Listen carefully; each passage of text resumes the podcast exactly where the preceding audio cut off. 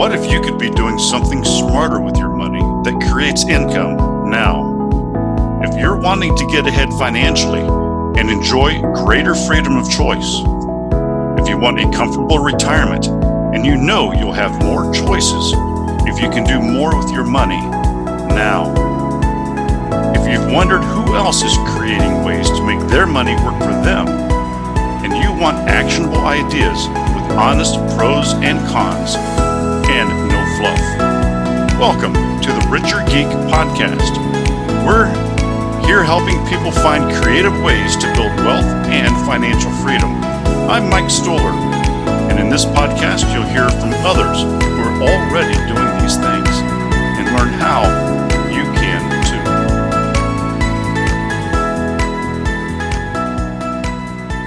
Welcome back to the Richer Geek Podcast. This is Mike, and on episode 71, we shared how I'll be transitioning to hosting the podcast.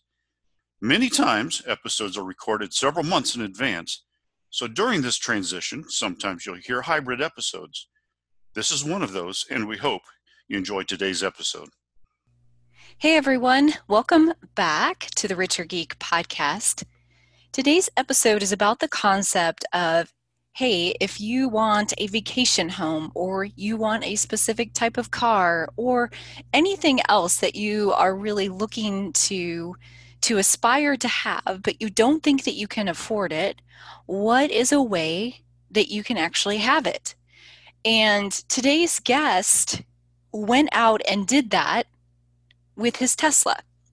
Now, the little backstory is that I had to call an Uber to take me. My car was in the shop and I needed to uh, go and pick it up. So I called an Uber and I just chose Uber X, which is like supposed to be, you know, like it would be a Toyota Prius or something not that fancy.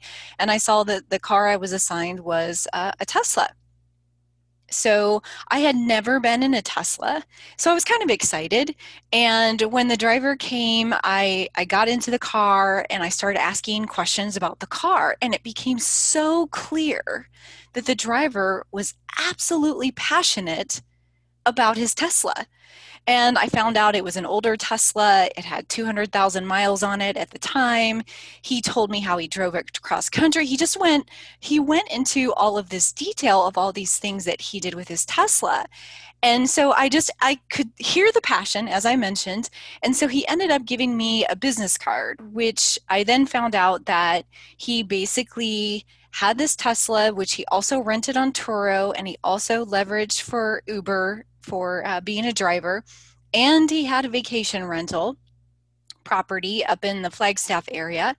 And uh, so I thought, you know, he would be so interesting to have on the show.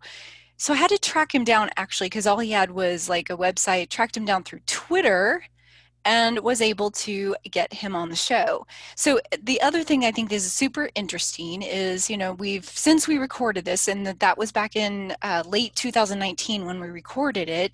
We're now in the middle of a pandemic, and what is interesting is on his website where he gives a ton of advice about how you can afford a Tesla, how you can rent it out on the the sharing site Turo. Uh, he does all the calculations. He talks about all of the detail. In any case, um, he's updated that with his Tesla now is 300,000 miles. And I see he's got an updated article from July 28th. So you should definitely check that out. So today's guest is Steve Sassman. He says in his bio he always loved tech. And the more he read about Tesla, he became obsessed with them, which is, I can attest to that. And he had to get creative to find how he could afford one, which led him down this path and adventure where he's used PR, marketing, and the sharing economy to own his Tesla. Steve, welcome to the show. Welcome. Thanks so much, Nicole. Appreciate it. Let's jump in. If you can share a little bit about your background. Yeah, absolutely. So, uh, you know, I've always been into kind of high tech stuff. I was, you know, in the cell phone industry back when those were just rolling out. So, I've always kind of liked the futuristic type of things. And so, when I finally saw uh, Tesla come onto the scene, I was uh, just blown away. And the more I researched it, the more I realized, oh my God, I have got to get one of these things somehow, some way. And uh, of course, at the time, they were very expensive. I mean, they were, you know, 80,000 plus for a new one. They didn't have the new, cheaper $35,000 ones that they do now. So I had to figure out something creative. I had to figure out a way to be able to own one and to uh, to experience it. So, you know, that's kind of how I came up with, you know, using some of the new kind of sharing economy ideas to to make it happen. I love something about what you said, which is you had to think of creative, like how could I have a Tesla. And the reason I want to bring that up is it's it's a very similar concept that that is talked about in, for example, Rich Dad Poor Dad. How can I own this house or this vacation property? Or if you figure out a way to turn it into an asset, which is essentially what you did. Exactly. I mean, that's the thing. You know, a lot of people are scared to do anything out of the out of the ordinary or different. But I don't know. I just look at it like, look, it's a piece of metal it's not you know it's not my baby that i can't you know someone i hear so many people like oh i can't let anyone touch it or drive it i'm like okay fine if you want to waste a lot of money then that's fine but i look at it as an asset something to maximize the util- utilization of rather than trying to protect it and it's just a much more profitable way to do it and i mean my god i've had so much fun with this car you know the last five six years that you know I definitely would not do it any other way.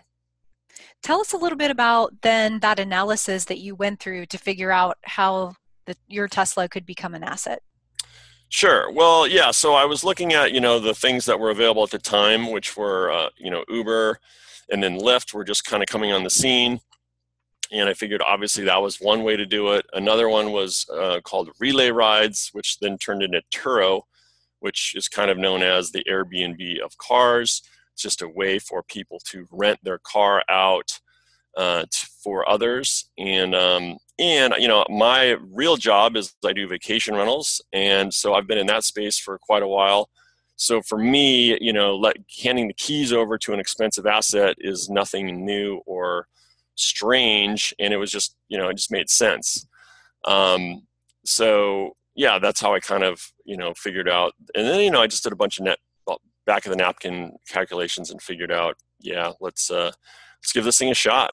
You know, let's do it. So basically, did you say, okay, if I could rent this out on Turo two days a week, and I, I, assume you have a way to compare what were other people renting their Tesla out for, so you could see like market rents, so to speak? Yeah, exactly. I mean, back then there wasn't a whole lot of data just because there weren't that many people, you know, that had Teslas that were doing it. And, you know, Turo was very new at the time. But there was enough to see that, okay, we can make this work. And I knew, you know, I'm, I'm in Scottsdale, Phoenix, Arizona. So I knew that there was, a, it's a big enough place where it would work. You know, if you're in a small town of 50,000, probably wouldn't work, right? But if you're in a big major metropolitan area, where there's lots of people interested in the same type of car, then you can certainly make it happen. Got it. Now, what when you use a platform like Turo, uh, and it sounds like that was the only platform like that like the Airbnb of cars was that was the only platform available at the time. Yeah, pretty much. And really it still is in in this market. There are there is another uh, platform called Getaround, but they're only in limited markets. Um, they're not here. Um, but, you know, they are in I think, you know, San Francisco and you know, a few other markets around the world, but but uh, Turo is the is the biggest one, um, and they have the most you know inventory and whatnot. So that's kind of the one most people are familiar with. Okay.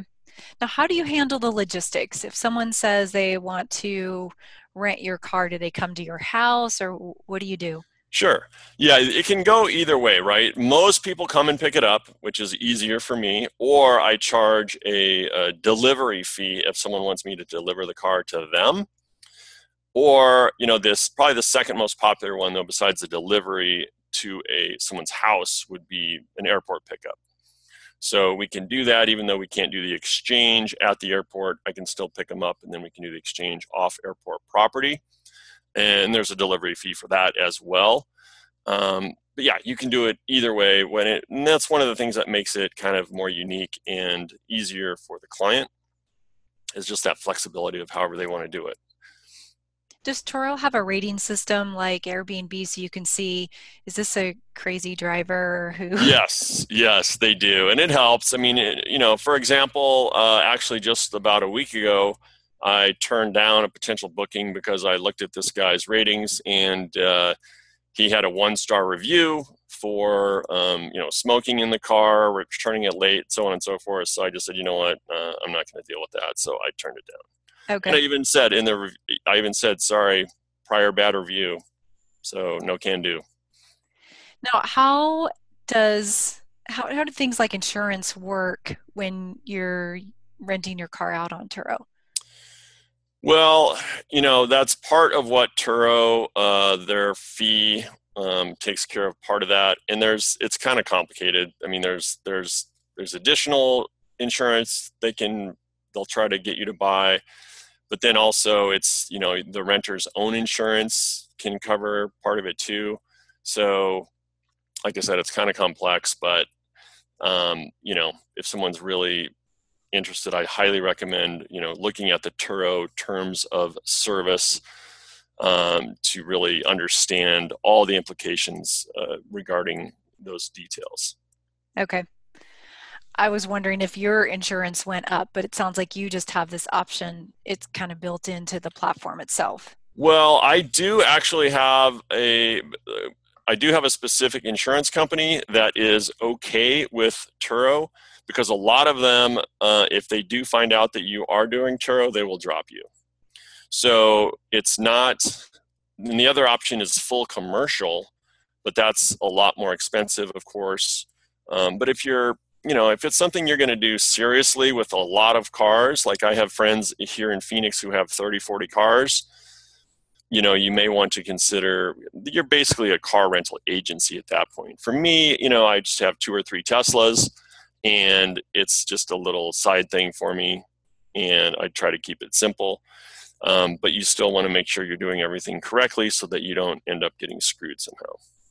And what happens if the person that is driving your car gets a ticket like they have a speeding ticket a parking ticket you know we have a lot of the cam the cameras around sure. here and they're going to catch the license plate and they're going to think yep. it's you how does that work yeah you get reimbursed for all that you just have to submit it and then um, and that's part of you know what turo does for their fee that they're taking do you have to but it's not you so the state or for, for, driving like you have to take the driving license and uh-huh. basically very like if you got a speeding ticket which i'm not saying that i know anyone who has but let's just say you had a camera speeding ticket and you had to take the online driving course right to avoid yeah do, do you have how does that work well you can basically submit the information that a this renter had the car for the time period when the ticket er, happened as well as you know show the photo and hey this isn't clearly isn't me so on and so forth. So it's it would be a little bit of a pain time wise but yeah at the end of the day the the, the owner is not going to have to pay for it. Okay. Yeah. Now what's been the overall great thing for you. Obviously you got you were able to get a tesla and you were able to have it paid for and you have more teslas now. So tell us a little bit about where this has gone for you. Sure. Well yeah i ended up getting uh, a couple more teslas um, in on top of the original one uh, that i had. So uh, that one i ended up selling though when i got to 214000 miles. And um, and actually all of the details all the numbers on that are on my 200000 mile article which i can give you the link to that if you'd like um, so people can read read up on those numbers. But um but yeah so that uh that uh what was the question? I was asking what it led to. Oh okay. You basically grew a business out of it. Yeah more of a side business. I mean you know really at the end of the day it's kind of just paying for the cars. Now like i said some of those guys that i know that have you know 30 40 cars they're they're making a legitimate you know real income producing business out of it which is i just for me it's a way to afford some nice expensive cars. Um, you know it kind of pays for the cars and whatnot. It's not like i'm gonna you know just do turo with two cars and have no other job it's just not going to happen right? There's just no there's just not enough income in it for that. But if it can pay for your cars and they're nice cars then cars that you enjoy then that's the way to go. I think it's like anything else you know you're not going to have two rental houses and that's going to be it. Or even when mm-hmm. you talked about short-term rentals you when you get when you have several of those obviously now you have a, a business but one or two might be a little bit tough exactly. Exactly. Yeah you just have to scale it you know in a in a pretty big way for that to work. And really i think too you know for the people that are doing it you know purely for income you're probably going to look more at the lower end of cars cars that you can buy for 4000 and rent them out for you know 30 or 40 dollars a day and have you know 20 40 50 of them or more. Um, that's how you're really because you, you, with with the more expensive cars, you're you're you're dealing with you know massive depreciation and things like that. So it just makes the numbers a lot harder to to work in terms of a money making operation. So interesting. I, I'd never thought about scaling and having a bunch of, you know, having a bunch. I just thought of. Turo as like a, like you said, kind of like a side type of thing and a way to turn uh, you know something that normally wouldn't be an asset into an income producing asset. Absolutely. And there are ways to to automate it as well. Like for for example for me and my cars you know they're expensive cars. I like to actually meet with each person go over the car and whatnot you know beforehand. So it's a little bit more time intensive on my end to do that. But you know i think that's a better uh, better customer service plus you know i know who's getting in the car and i know what's going on a little bit more.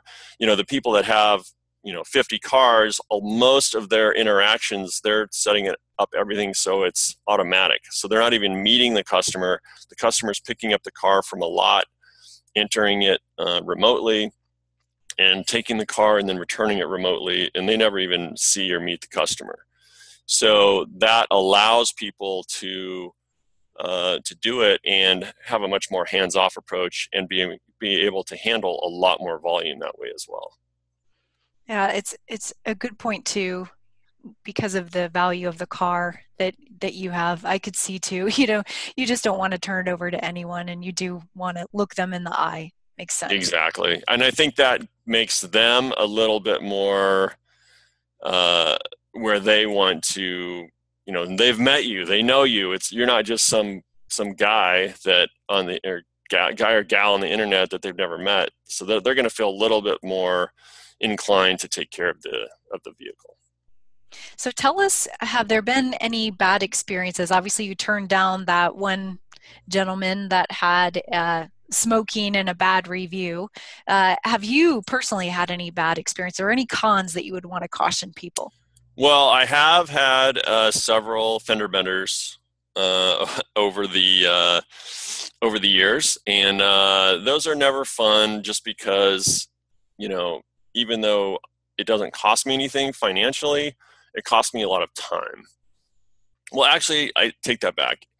The cost of the repair doesn't cost me anything but there is downtime because you know it, at the end of the day of course it takes time to get it fixed and while it's getting fixed you can't rent it out. So if it's off the shelf for you know three weeks or a month or whatever that's you know a month of income i can't get and you know there's no i don't get any reimbursement for that. So you know not to mention just the headache side of it. So so yeah there is that downside but you just have to kind of look at that as you know, hey, the longer you do it with the more cards that you do, that's going to happen at some point, and you just have to kind of roll that into your business plan and, and realize that that's part of the deal. Yeah, so it's interesting, and I was going to ask about that. So, to your point, you shared a few tips, and I was going to ask for recommendations for other people looking to do this. What are some tips? One, you talked about insurance. I didn't realize that you would want to make sure that you have an insurance company that isn't going to drop you if they find out you're doing Turo, because in that situation you just described, the fender benders, it's all going to come out. So, you might as well be uh, figuring that out from the beginning. Uh-huh. Uh, you meet the folks in person if you're talking about a high value car, automobile. What other tips would you have for people? Um, well, kind of going back to what I said before, I mean, you just you have to treat the vehicle as just an asset and and not be attached to it. Um, otherwise, you're just going to be you're going to be too emotional. it's going to it's just going to cause you too much heartache, you know. So, yeah, it's just being like, hey, it's a it's a uh, it's an asset that helps me make money, and you know when things happen, things happen. But um, you know, try and just always you know keep a good positive attitude about it, and you know, I think people have been surprised when they brought back a car that was wrecked, and I didn't like freak out on them, you know, and I was very professional and and whatnot, and I think you know I think they appreciate that and I, you know, the funny thing too is I've given people that I had one guy that, you know, that got in a wreck. It wasn't his fault, but he, you know, he treated it, he did everything right. And, you know, I still gave him five stars. And I had, I think I even had, I've, I've given other people um, five stars as well, as long as they were up front. They, they, you know, they did everything like they were supposed to, even though they had an accident. But knowing that accidents happen it's it's how you handle that accident versus you know trying to pretend it didn't happen or trying to you know snake your way out of it or something weaselly that you know. So yeah. So to me it's just it's you know being accountable and being professional in how you run it is is always good excellent how can listeners get in touch with you or learn more um sure uh probably the easiest would be uh, at Steve Sassman on Twitter or on my website, teslarenter.com. Perfect. Thank you so much for joining us today. Yeah, no problem. Thanks, Nicole.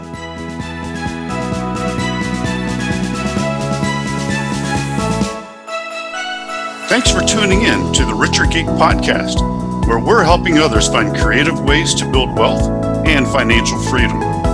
For today's show notes, including all the links and resources from our show and more information about our guests, visit us at www.therichergeek.com slash podcast.